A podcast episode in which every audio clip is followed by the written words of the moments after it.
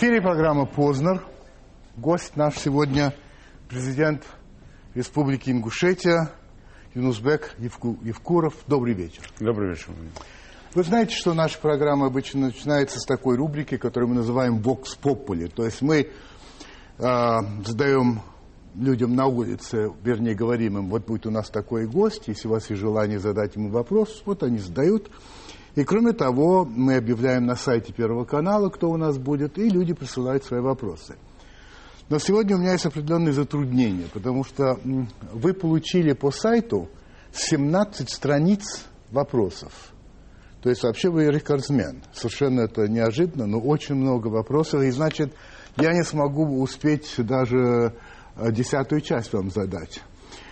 Поэтому я решил сделать так. Я э, группировал эти вопросы по темам, где чаще всего о чем спрашивают, и выделил некоторые принципиальные вопросы уже с именами их авторов. Вот так будем работать. Ну, начнем с вопросов с улицы. То есть посмотрите, пожалуйста, на экран. Первый вопрос.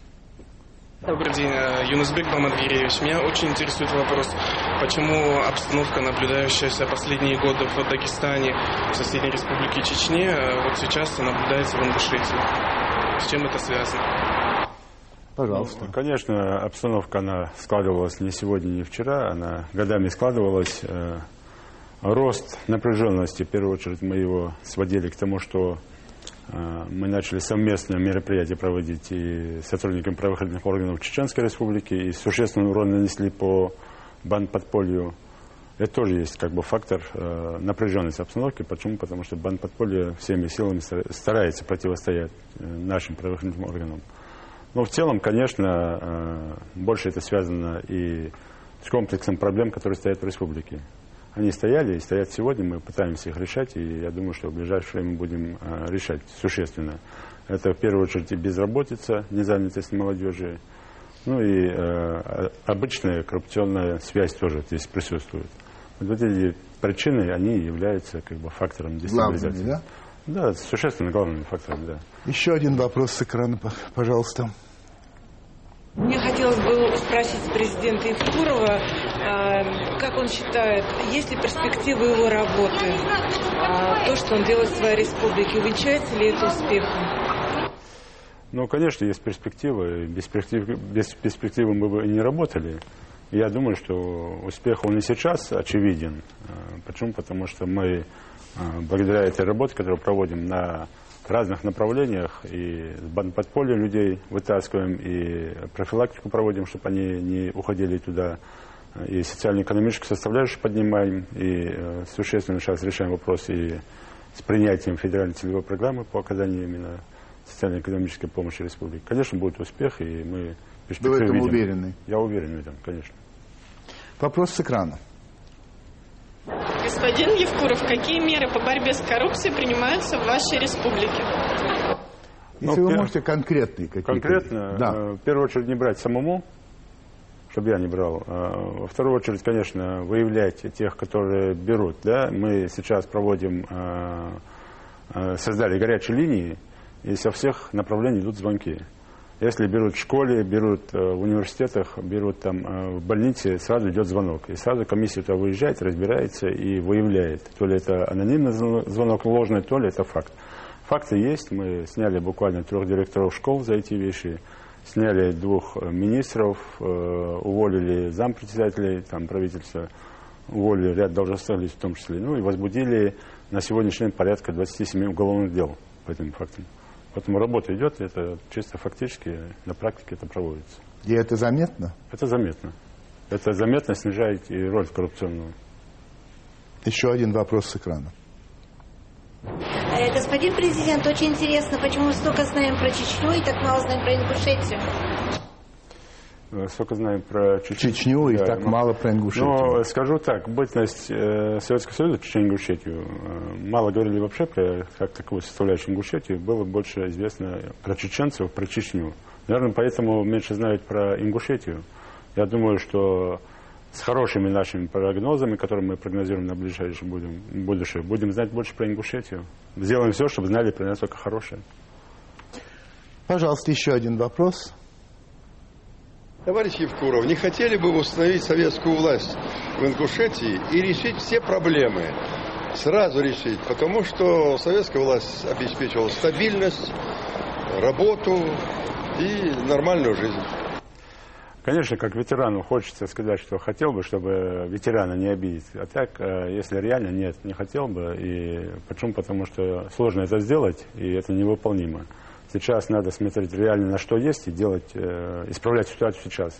В том числе опираясь на опыт э, советской власти Советского Союза. Поэтому только так. Вы считаете, что там был позитивный опыт? Я считаю, что был позитивный опыт. Паша, по последний вопрос с улицы. Как вы относитесь к распаду Советского Союза? Вот пандан, так Да, сказать. тоже. А, Как я отношусь? Я отношусь отрицательно, честно говоря, к развалу Советского Союза. А, Не а, к развалу самой системы, а именно Союза. Почему? Потому что все вчерашние братья сегодня почему-то стали врагами друг другу. И это было существенно вот в этом развале. Теперь вопрос из сайта. Значит, э, хочу сразу сказать, что, во-первых, почти во всех вопросах э, люди желают вам здоровья, успехов. Э, Просто это даже удивительно, насколько почти каждый вопрос говорит, что я хотел бы вам пожелать и так далее. Многие выражают восхищение вашим мужеством, вашей твердостью. Это все есть. Первая группа вопросов касается и покушения на вас, но и не только. Спрашивают, вам не страшно ли оставаться на этой работе? Как к этому относится ваша семья? Как она относится к тому, что вы все-таки продолжаете работать? Неужели вам эта работа важнее, чем ваша жизнь или чем счастье вашей семьи? А почему вы не хотите уехать в Москву, вообще плюнуть на все это, уже хватит? Вот, вот такой круг, много-много таких вопросов. Ну, скажу, не страшно. Не страшно, почему? Не от того, что без страха человек вообще не может быть, да? Страх, он есть всегда и присутствует. Но не страшно э, в плане э, следующих покушений. Не страшно лишиться жизни. Э, Почему? Я это все уже прошел, и сложно с этим как бы не смириться. Я уже смирился с этим. Не безнадежно, а именно бороться Понимаю. за жизнь и бороться за то, чтобы враги своей цели не достигли. Конечно, с республики я не уеду в плане того, чтобы бросить работу и уехать в Москву. Конечно, я не откажусь от должности не от того, что должность очень хорошая и привилегированная, да, а от того, что э, это получается струсить, уйти с позиции, отступить. Конечно, мы не отступим. И, конечно, те надежды, которые на меня возлагает и руководство страны, и э, народ республики, я сделаю все, чтобы их оправдать. А семья ваша как к этому относится? Э, Семья относится к этому отрицательно, честно говоря. И супруга, ну, ребенок там маленький, ну, родственники, конечно, э, не хотели бы меня видеть президентом, а хотели бы меня видеть тем, кем я был, кем работал. И почему? Потому что так спокойнее жить и проблем меньше. Следующая группа вопросов а, касается того вообще, что происходит на Северном Кавказе. При этом, ну, в Ингушетии, в частности, спрашивает, как на ваш взгляд, долго ли это все будет продолжаться? Вот эти, так сказать, покушения, террористические акты и так далее. В чем вопросы? В материальной ли стороне дела? В религиозных ли каких-то вопросах? В экстремизме религиозном? А, может быть, есть чья-то личная заинтересованность в том, чтобы это все продолжалось. Кроме того, говорят, что вы вроде бы обменяете э, Соединенные Штаты, Израиль э, в том, что там происходит. Какие у вас на то основания? Какие у вас есть доказательства? Вот это вторая группа вопросов. Ну, для того, как ответить на вопрос, я бы хотел вот те вопросы, которые задали и не попали в эфир, если можно мне их дать, чтобы я почитал. Я вам могу как- дать весь список. Да, весь список. да, Пожалуйста, чтобы я почитал, пожалуйста. посмотрел, и где я могу ответить. 153 я- вопроса, Да, я им пожалуйста. отвечу. Ну, начну, как говорится, с конца, да? Да. Кого я обвиняю, как обвиняю. Э, Конечно, сложно мне с моей позиции, с позиции руководителя субъекта федерации обвинять. Я не имею на это права, да, кого-то обвинять. Но э, следы ведут э, в том числе и туда, и это не значит, что там что-то не так. Есть геополитика, есть интересы, в том числе кавказские. И в бытность царское время, и в бытность советское время, да, и сейчас. И эти интересы, они никогда не ослабевали и не ослабнут, не, осле- э, не ослабеют. И когда э, мы видим то, что творится на Кавказе, в частности в Ингушетии, э, это не то, что народ хочет Ингушетии так, или народ Кавказа хочет, там, Кавказская республика, а это то, что есть э, внешние силы, которые вмешиваются в процесс этот и создают вот такие условия. Посмотрите, ведь э, сейчас в своем большинстве все ликвидированные или задержанные члены банд-подфолия, они местные жители в своем большинстве, да, но много попадается иностранных наемников. А посмотрите 5-6 лет назад, как не банда уничтожена, то арабы, то есть иностранные граждане, которые работают на территории республики. Ну, в частности, скажу про Ингушетию. И это тоже, опять же, говорит о том, что именно извне вся эта угроза зашла туда. И именно извне это все диктуется и продолжается.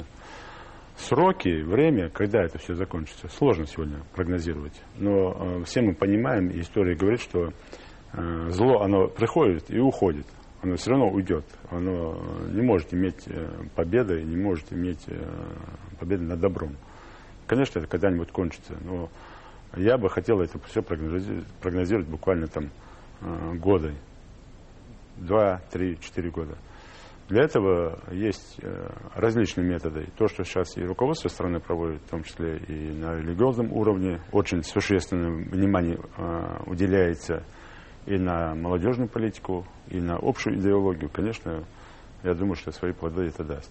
Но не могу я сказать, что это будет, э, как в армии говорят, к исходу дня, или к утру, или к понедельнику. Сложный такой срок, как бы окончательно определить. И причиной вы все-таки назвали уже некоторые, да, что вот безработица, коррупция, что это та неустроенность, которая, которой пользуется, очевидно. Конечно, здесь э, такое, если в общем масштабе брать, э, почему э, так могли легко идеологи там, с тех же иностранных государств спокойно заставить э, ну, такой дружный край, дружные республики между собой поссорить, да, и в самих республиках хаос такой внести. Здесь, конечно, отсутствует той идеологии, которая должна была быть в 90-х годах. То есть э, с провалом или с развалом Советского Союза мы ничем не подкрепили молодежь. И вот это 17 или 20 лет, которые прошли, эта молодежь росла именно совершенно без всякой какой-либо идеологии. Хотя э, впереди стояли и организатором вот этих всех э, банд подполья, банд формирования были те, которые воспитывались в Советском Союзе, э, в комсомольских школах, да. в коммунистическом режиме, да.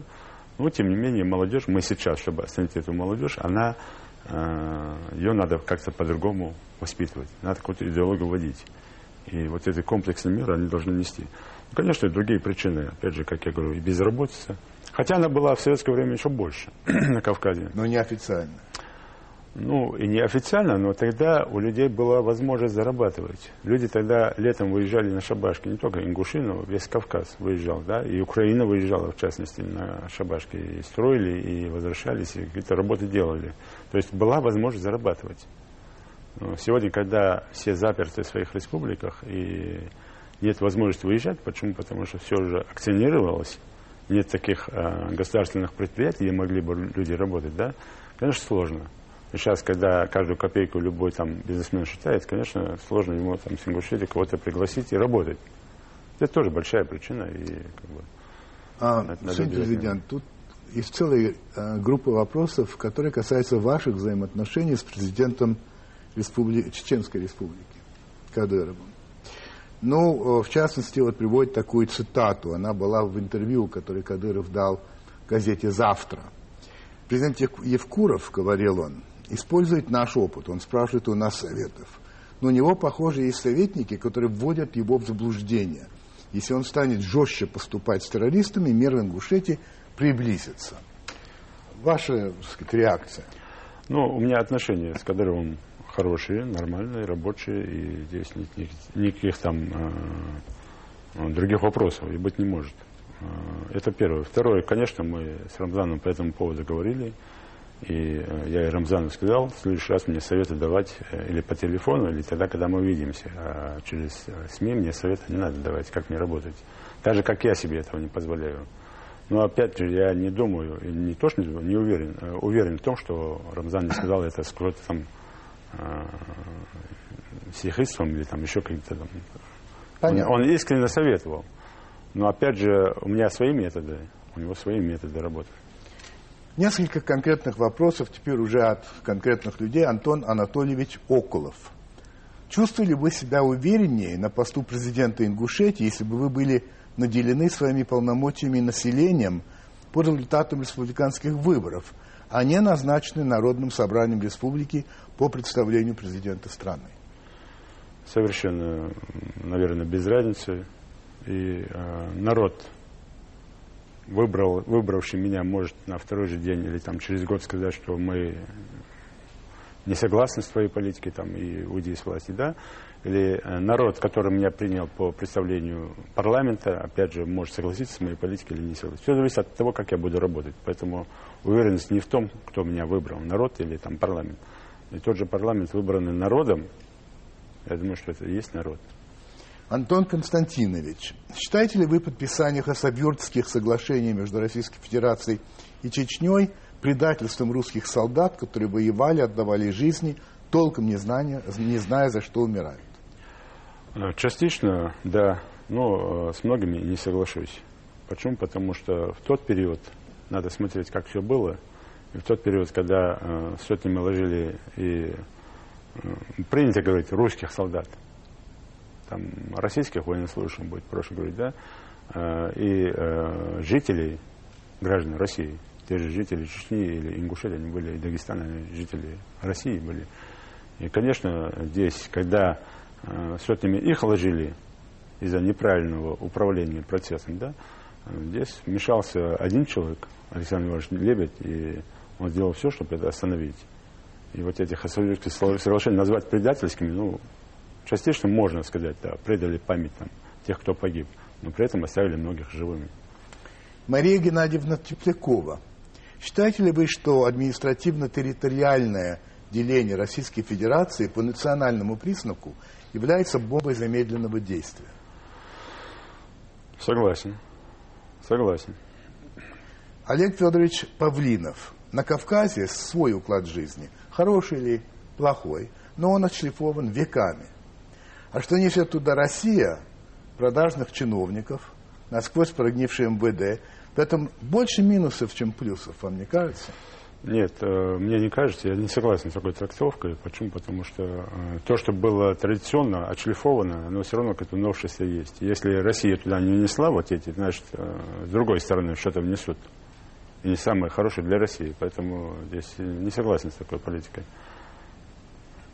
человек подписывается преподаватель. На ваш взгляд, имеет ли что-то общее террористическая активность на Северном Кавказе с Кавказской войной XIX века?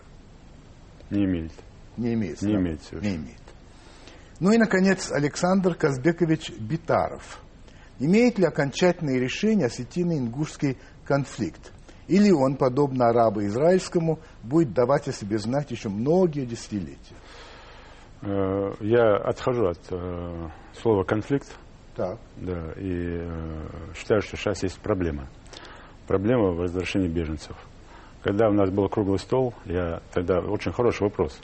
Я тогда сказал э, остинской делегации у себя в администрации, давайте сделаем так, чтобы покажем всему миру, что мы можем решить проблему сами ингуши Остины сели, и все, без власти, без... Э, ну, просто сами сядем и скажем. Сегодня я не говорю, верните пригородный район. Сегодня я говорю, верните людей туда жить. По закону. И по горским обычаям, и по кавказским, и по российским, и вообще по человеческим понятиям. А, это важно, да?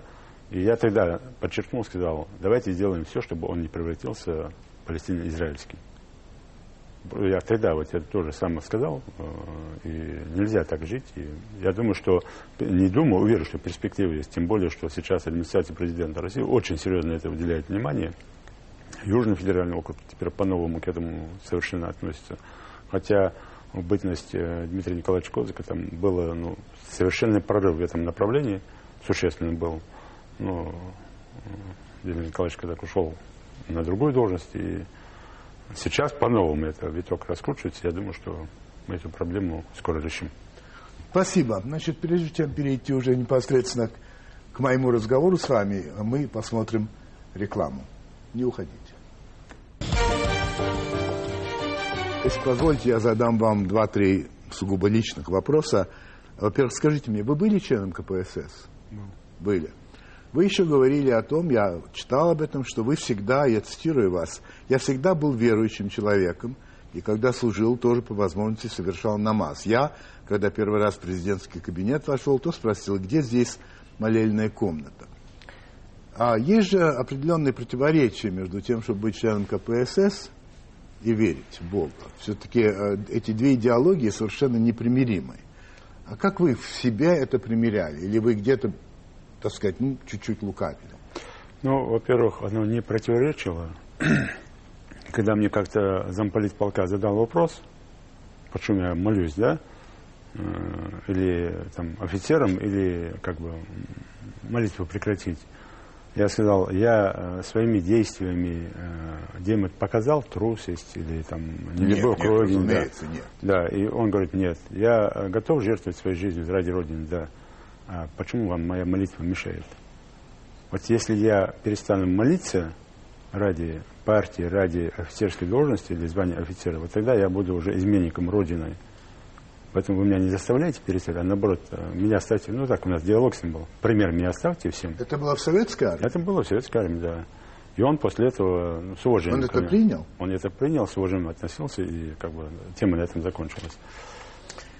Хорошо. А, значит, вот еще есть ваши слова, связанные с тем, что каждый житель республики может напрямую обратиться к вам. Что вот э, все знают номер вашего мобильного телефона, что так было в армии, а так это сейчас. Значит, ну, мне трудно это представить. Если вам все будут звонить, а когда вы работаете? Вот как это может быть, что все знают ваш мобильный номер? Ну, во-первых, это не тот телефон, который я с собой в кармане ношу. Ага. Да? Он а, есть э, у человека, который специально сидит на этом телефоне, круглосуточно приемно его передает мне ночью, да, и на этот телефон звонят, и эта распечатка мне каждое утро ложится на стол. И там, где важный вопрос есть, э, выполняется, я сам звоню этому даже абоненту и как бы его ставлю в известность, что вот я президент, и просьба ваша там.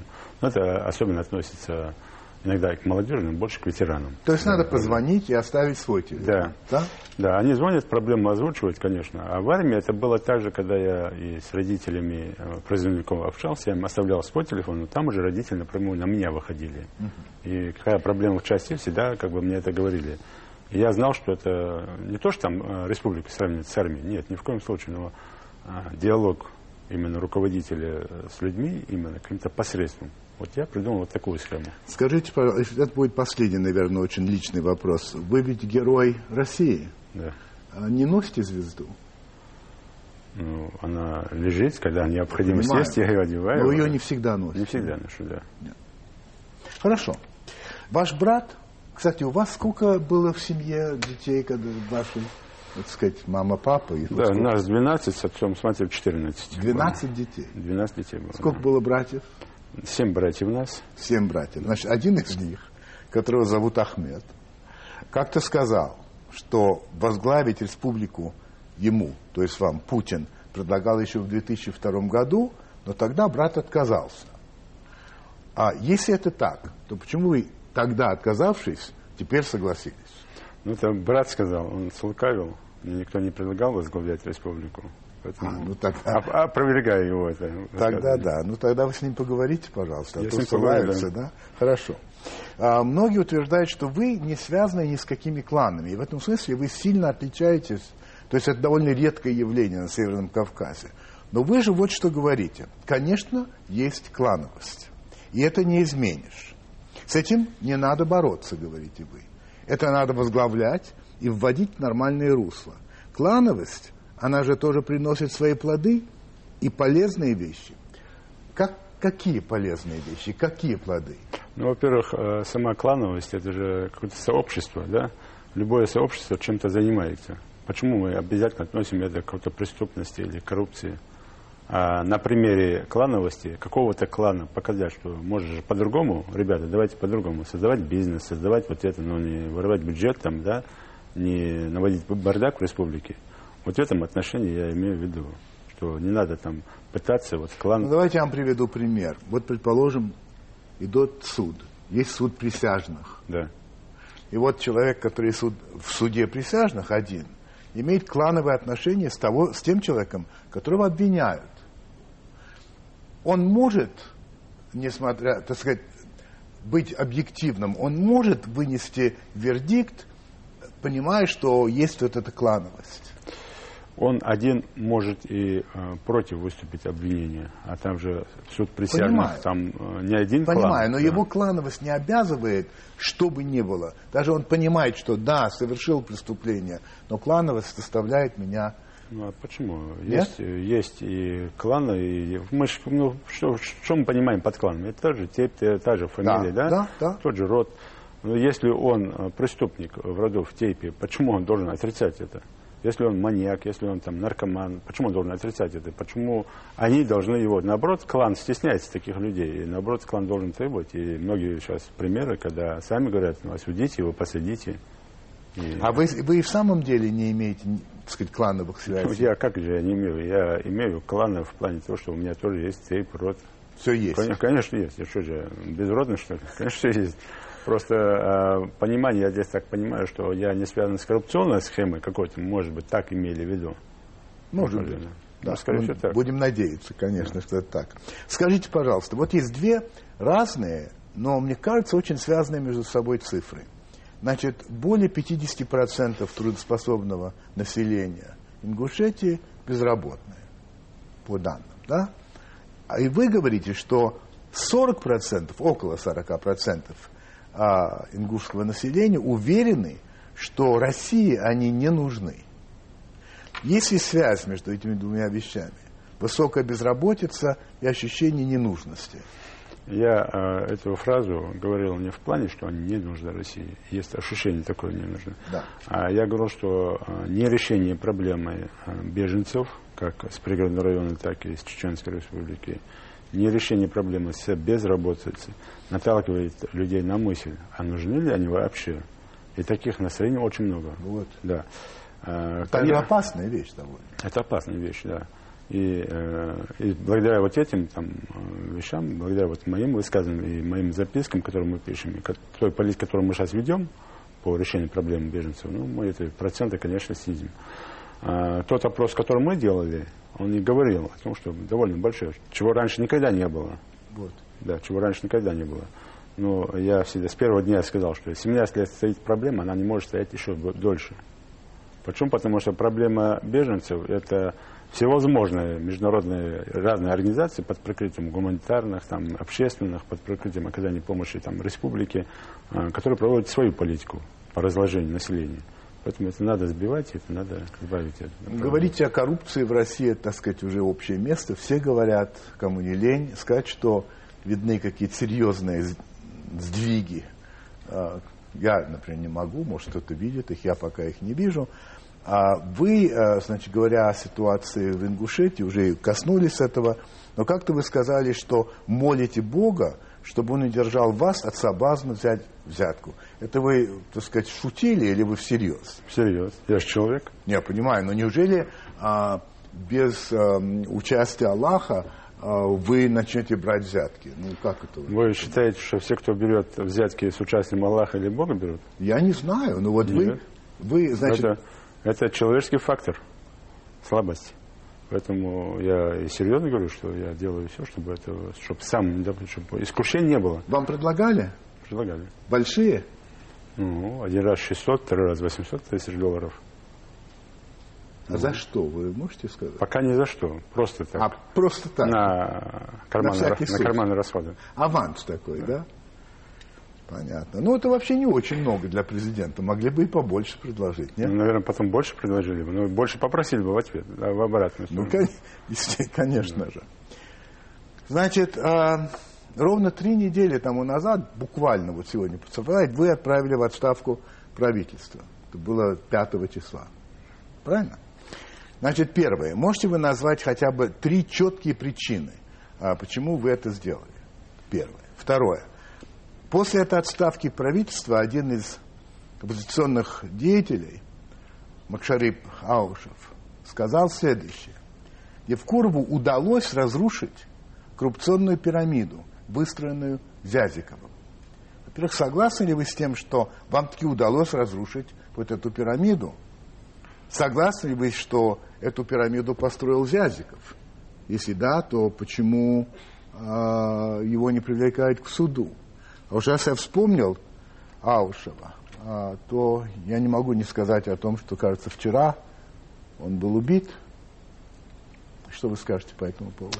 Ну, начну с Аушева. Я вчера выразил свои соболезнования родным близким Макшерипа Аушева.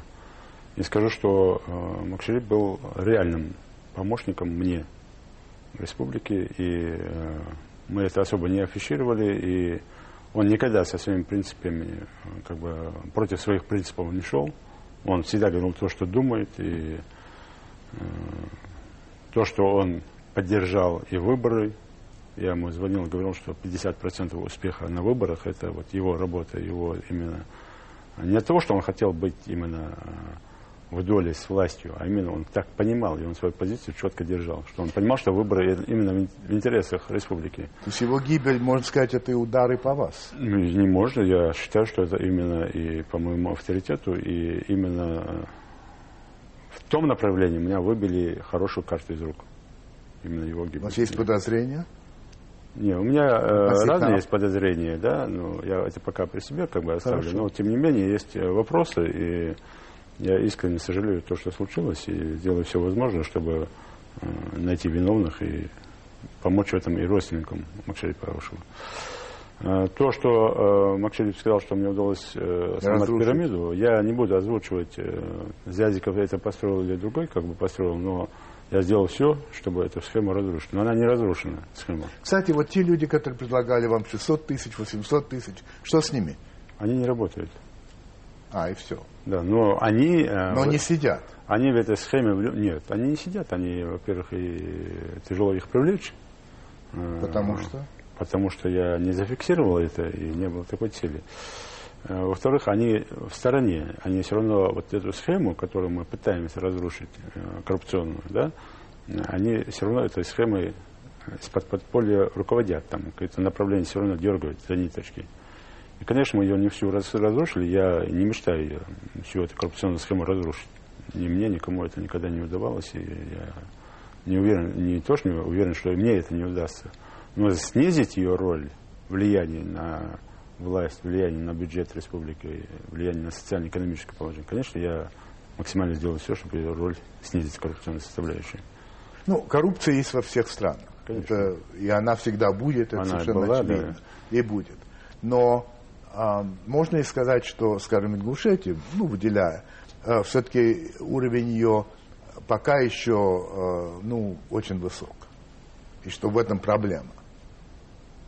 И вы надеетесь снизить это до, если можно так выразиться, нормального уровня? Ну, нельзя, конечно, выразить нормальная коррупционная составляющая. Ну, с другой стороны, да. да. Да, но, по крайней мере, э, снизить ее до минимума, чтобы оно существенно не влияло на социально-экономическое развитие республики и э, под контроль взять все бюджетные там потоки, это, конечно, необходимо.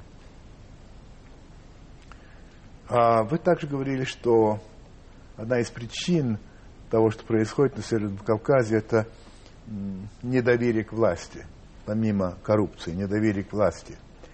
И что это, пожалуй, вот коррупция и недоверие к власти, это две вот причины такой нестабильности на Северном Кавказе. В начале программы мы еще говорили о том, что вы э, утверждаете, что Израиль, Великобритания, Соединенные Штаты пользуются вот этой ситуацией, чтобы, э, чтобы не было стабильности э, в республике. Вы цитируете Джорджа Буша, который сказал, что Кавказ это зона интересов США, а Назрань – центр этой зоны. И вы продолжаете говорить, что процесс идет, ведь у наших заокеанских товарищей все расписано. Как развалить, э, как развалить э, э, когда разваливали Советский Союз, а теперь все расписано, как развалить Россию. Вы всерьез считаете, что это они развалили Советский Союз? У вас нет ощущения, что в значительной степени Советский Союз себя развалил прежде всего, тоже хотел развалить их. Шла ведь отчаянная идеологическая борьба. В этой борьбе Советский Союз проиграл. А, но вот это вот планы развала России, это что такое? Как это вы понимаете? Здесь, э, если брать, начну вот с первого как бы вопроса, коррупция и недоверие к власти, Да. их нельзя это ж, э, от друг от друга разводить, как бы это взаимосвязано, и чем больше коррупции, тем больше недоверие к власти, да? Ну, Почему? конечно. Потому что коррупция порождает э, полную необустроенность, там, элементарно там, социально-экономическое Да. развитие, там, любые вещи. И э, отсутствие коррупции будет, это же повышение авторитета власти. Э, Ну, по, вот, э, по второму вопросу, конечно, он сложный вопрос. И э, я считаю, я уверен, и э, Соединенные Штаты Америки это не скрывают. И когда-то и по телевизору показывали, и рассказывали, какие награды, премии вручались тем э, политологам там, или спецслужбам, в том числе сотрудникам, уже ветеранам, которые принимали участие в том или ином, э, в той или иной роли развала Советского Союза. Оно же не особо скрывалось-то. Конечно, я э, считаю и уверен, что сама идеология Советского Союза, она способствовала или развалу в том числе. Не только, что там американцы очень сильно постарались, или там другие, а сама идеология была в этом направлена. И сейчас, когда мы про Кавказ говорим, и про Ингушетию в целом говорим, э, они же идеологии пришедшие, у них тоже есть на что опираться. В том числе беженцы, в том числе необустроенные, в том числе 17 лет вот этого там противостояния, когда они людям говорят, смотрите, 17 лет вам не могут помочь, а здесь другие вопросы решаются. Конечно, легче э, людей замутить и какую-то там свою выгоду в этом найти. Э, такие же интересы я э, понимаю и, уверен в этом, есть и в развале Советского Союза. И Сибирь, она до сих пор считается не российской территорией, а считается мировой территорией. Якобы Сибирь принадлежит всему миру, а не только России, да, к примеру. Тоже есть в этом схема. И наличие именно на Кавказе вот такого центра противостояния, это же тоже мы говорили, касались этого. Откуда эти все э, наемники идут, да? И кто их направляет? Они же не просто сами собрались там и пошли на охоту там или на туристи- туристический поход. Их же кто-то направляет. И мы вот, э, я лично там, э, проводя какую-то аналогию, наблюдаю, что процесс этот идет. Мы должны ей Хорошо. противостоять. А, вы знаете, все-таки вы, вам часто задавали вопрос, ну почему это происходит и так далее. И вы как-то ответили, очень, на мой взгляд, сказали важную вещь. Вот смотрите, однозначного ответа у меня нет. Можно свалить всю вину на коррупцию, беспредел сил- силовиков или обстановку в семьях, где росли эти молодые люди. В конце концов, сказать, что они просто с головой не дружат. В то же время нельзя отрицать, что среди боевиков есть и идейные, слепо верящие в свою правоту. Но опять же, не укладывается в голове, почему человек становится смертником, тем более молодой человек. Возможно, причина в том, что его зомбируют. Но вы отвечаете, что я на самом деле не могу дать вам такого однозначного, полного ответа. Если провести медицинскую параллель, без диагноза болезнь не вылечишь. Да. У вас нет диагноза, получается? Нет, диагноз он есть, но он а, не конкретный диагноз. Там, где можно именно дать таблетку такую-то и вылечить больного. Сейчас диагноз больше так, что дашь таблетку, и может еще больше навредить больному. Согласен, если Да. не знать. Если не знать, да. И поэтому, конечно, здесь надо искать э, ответ. И когда мы смотрим, что болезнь слишком уже там букет, не, не одна как бы болезнь, а целый букет, сложно найти и диагноз, и рецепт этой болезни. И там, где есть... э, Я же почему всегда говорю, что э, 99% должна быть профилактика. О, Должна быть, да. как раз вы говорили о том, что в борьбе с ваххабитами 1% а, только, так сказать, силовые И дела. только 1% именно вот тот э, процесс, когда лекарство не поможет. Когда понимаем, что все уже здесь уже Но мы это все слышим об одном проценте. Нам все время докладывают или рассказывают вот о том, что там обезвредили и так далее. А вот эти вот 99%, это что такое, которые должны дать, привести к успеху? Вот э, отсутствие именно хорошей составляющей информационной, да, в республике в том числе. У нас, э, в частности, я вам скажу, что только два часа эфирного времени э, в сутки. Это очень мало, да, и мы сейчас, э, Как два часа, не понимаю. ну, нет своего телевидения. Своего вообще Да, нету. вообще нет. Есть Своего свое телевидение, хотя, э, свое, есть телевидение, но нам э, нет своего эфира. Так, Нам выделяется э, ГТРК два часа времени, да, для того, и чтобы- все. И все. И поэтому мы сейчас принимаем меры, нам идут сейчас навстречу, чтобы делать свое национальное там телевидение, свой эфир. В том числе и в радио, в том числе и в И вы хотите через, скажем, а, средства массовой информации свои Да. Вот это и будет эти 99% отчасти. Профилактика, да. Но опять же, здесь есть еще одна тема. Те, которые вот в этом году, которых мы э, вывели с учетом профилактики 14 человек с леса, да, мы их не можем озвучивать, показывать.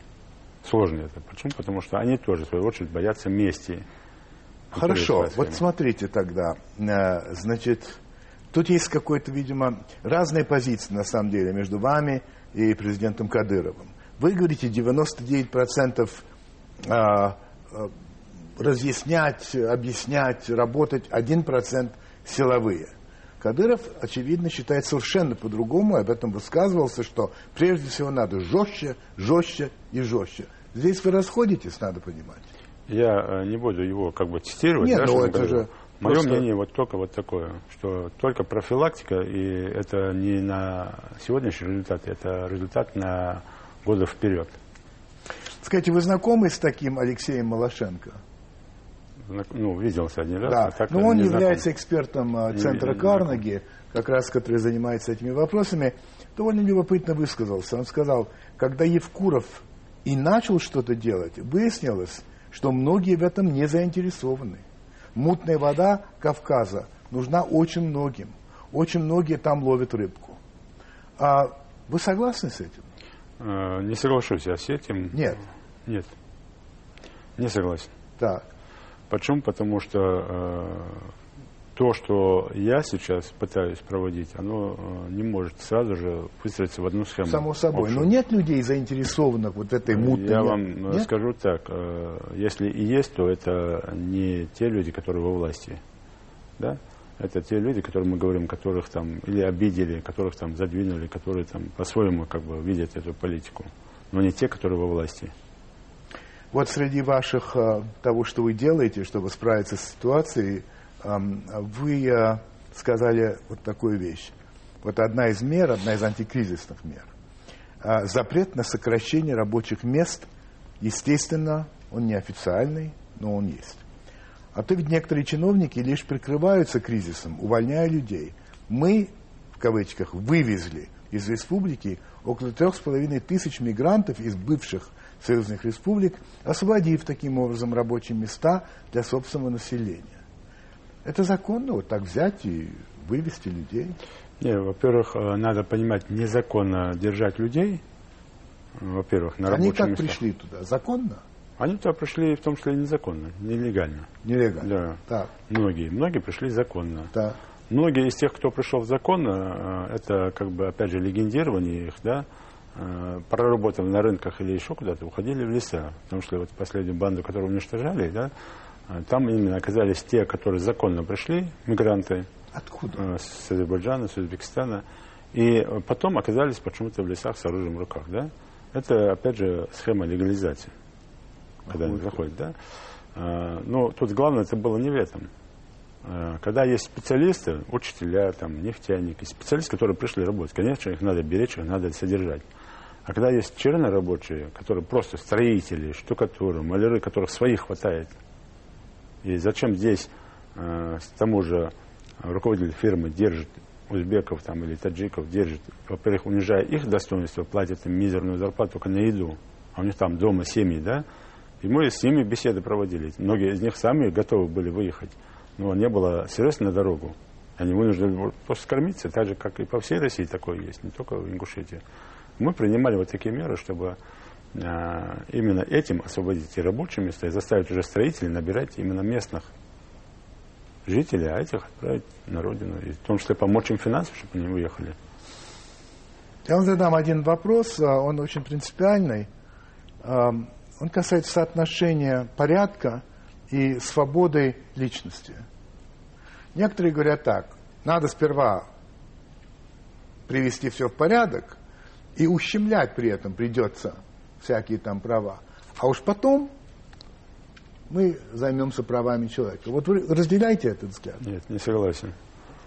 Человек должен, это пол- получается метод принуждения, а должен присутствовать всегда метод убеждения. Надо убедить человека, что это в первую очередь надо ему, а не системе, не власти. Это в первую очередь его удобство. Газ, свет, вода, порядок, чистота, это все его, это для него надо, его надо убедить. Поэтому, конечно, в первую очередь соблюдать пра- права этого человека, И соблюдать их не просто с помощью там, машины там, власти, а именно с помощью самого человека, чтобы он сам участвовал в соблюдении этих прав своих. Сколько лет вы служили в армии? 25. А был такой французский писатель Марсель Пруст, а, который придумал опросник. Ну, вот такой опросник, он знаменитый опросник Марселя Пруста. И э, всем своим гостям я задаю 10 вопросов разных из этого опросника, поэтому вот и вы будете отвечать, пожалуйста, Марселю Прусту. Сон, сонник. Я не сонник совсем. Итак, первый вопрос. Кого из ныне живущих людей вообще вы более всего уважаете? Можете назвать кого-нибудь? Не могу назвать. Кого из ныне живущих людей вы более всего презираете? Тоже не скажу. Не можете. Какое качество вы более всего цените в мужчине? Честь. Слово сказанное, выдержать, сдержать свое слово. Честь. А какое качество вы более всего цените в женщине? Верность. Верность не в плане, что... Я понимаю. Нет, Верность нет, это понятно, да. А что вы считаете своим главным достижением, как человек? Вот что, когда вы думаете о том, что вы сделали, ну, вот что для вас? Ну что, я дожил до такого возраста и не стал негодяем. Живу, и у меня больше друзей, чем врагов. А, какое ваше любимое занятие? У вас есть такое занятие, которое вы очень любите? Может, не удается особенно, но все. Ну, был спорт, конечно, и Как- он и сейчас какой? есть. Я по разным видам спорта занимался, но больше сейчас э, не спорта, а физкультуры для поддержания здоровья, да.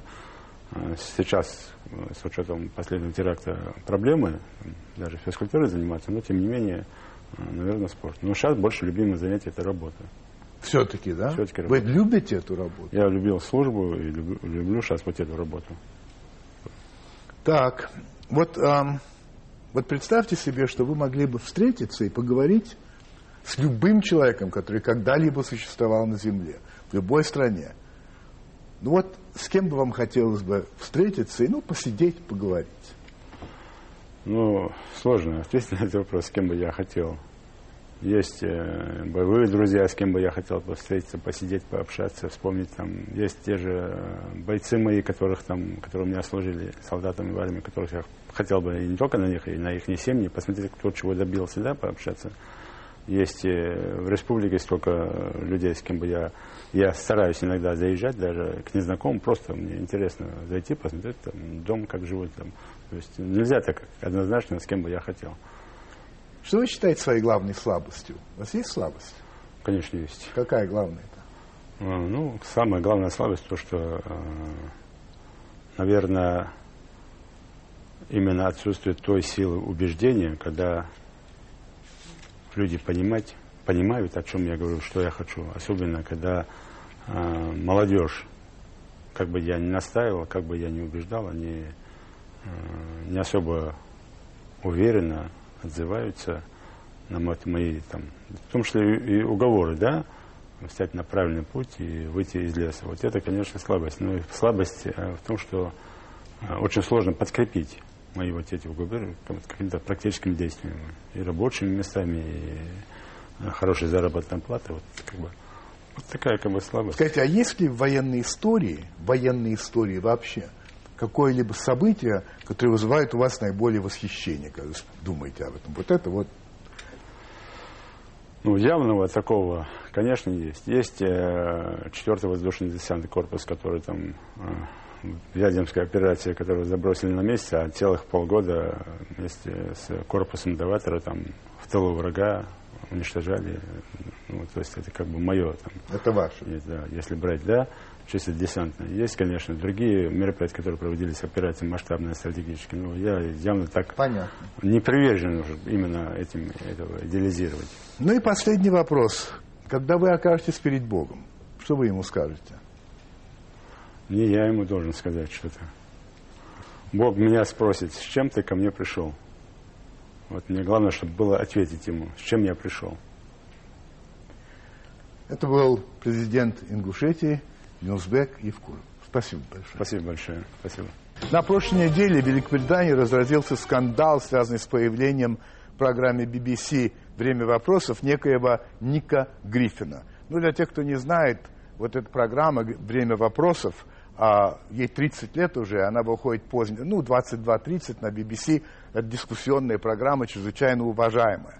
А кто такой Ник Гриффин? А он лидер британской национальной партии, ну, программа, которая призывает, скажем, к массовому, а, к массовому а, высыл, а, как репатриации, скажем так, всех э, цветных иммигрантов, которые проживают в Великобритании. Ну, вообще, кроме всего прочего, значит, он проповедует враждебность к исламу, он назвал ислам, значит, извращенной и злобной религией. Он также не раз говорил о своем абсолютном отвращении к лесбиянкам, геям. Он отрицает Холокост, он говорит, что на самом деле газовые печи были построены после войны, специально э, это была еврейская пропаганда. Ну, в общем, такой славный человек, который возглавляет славную партию. Так вот, в июне этого года на выборах э, вот эта славная партия э, сумела выиграть два, два места из 72, которые принадлежат Великобритании э, в Европейском парламенте. И вот, э, то есть, э, получил чуть больше миллиона голосов или 6,2%.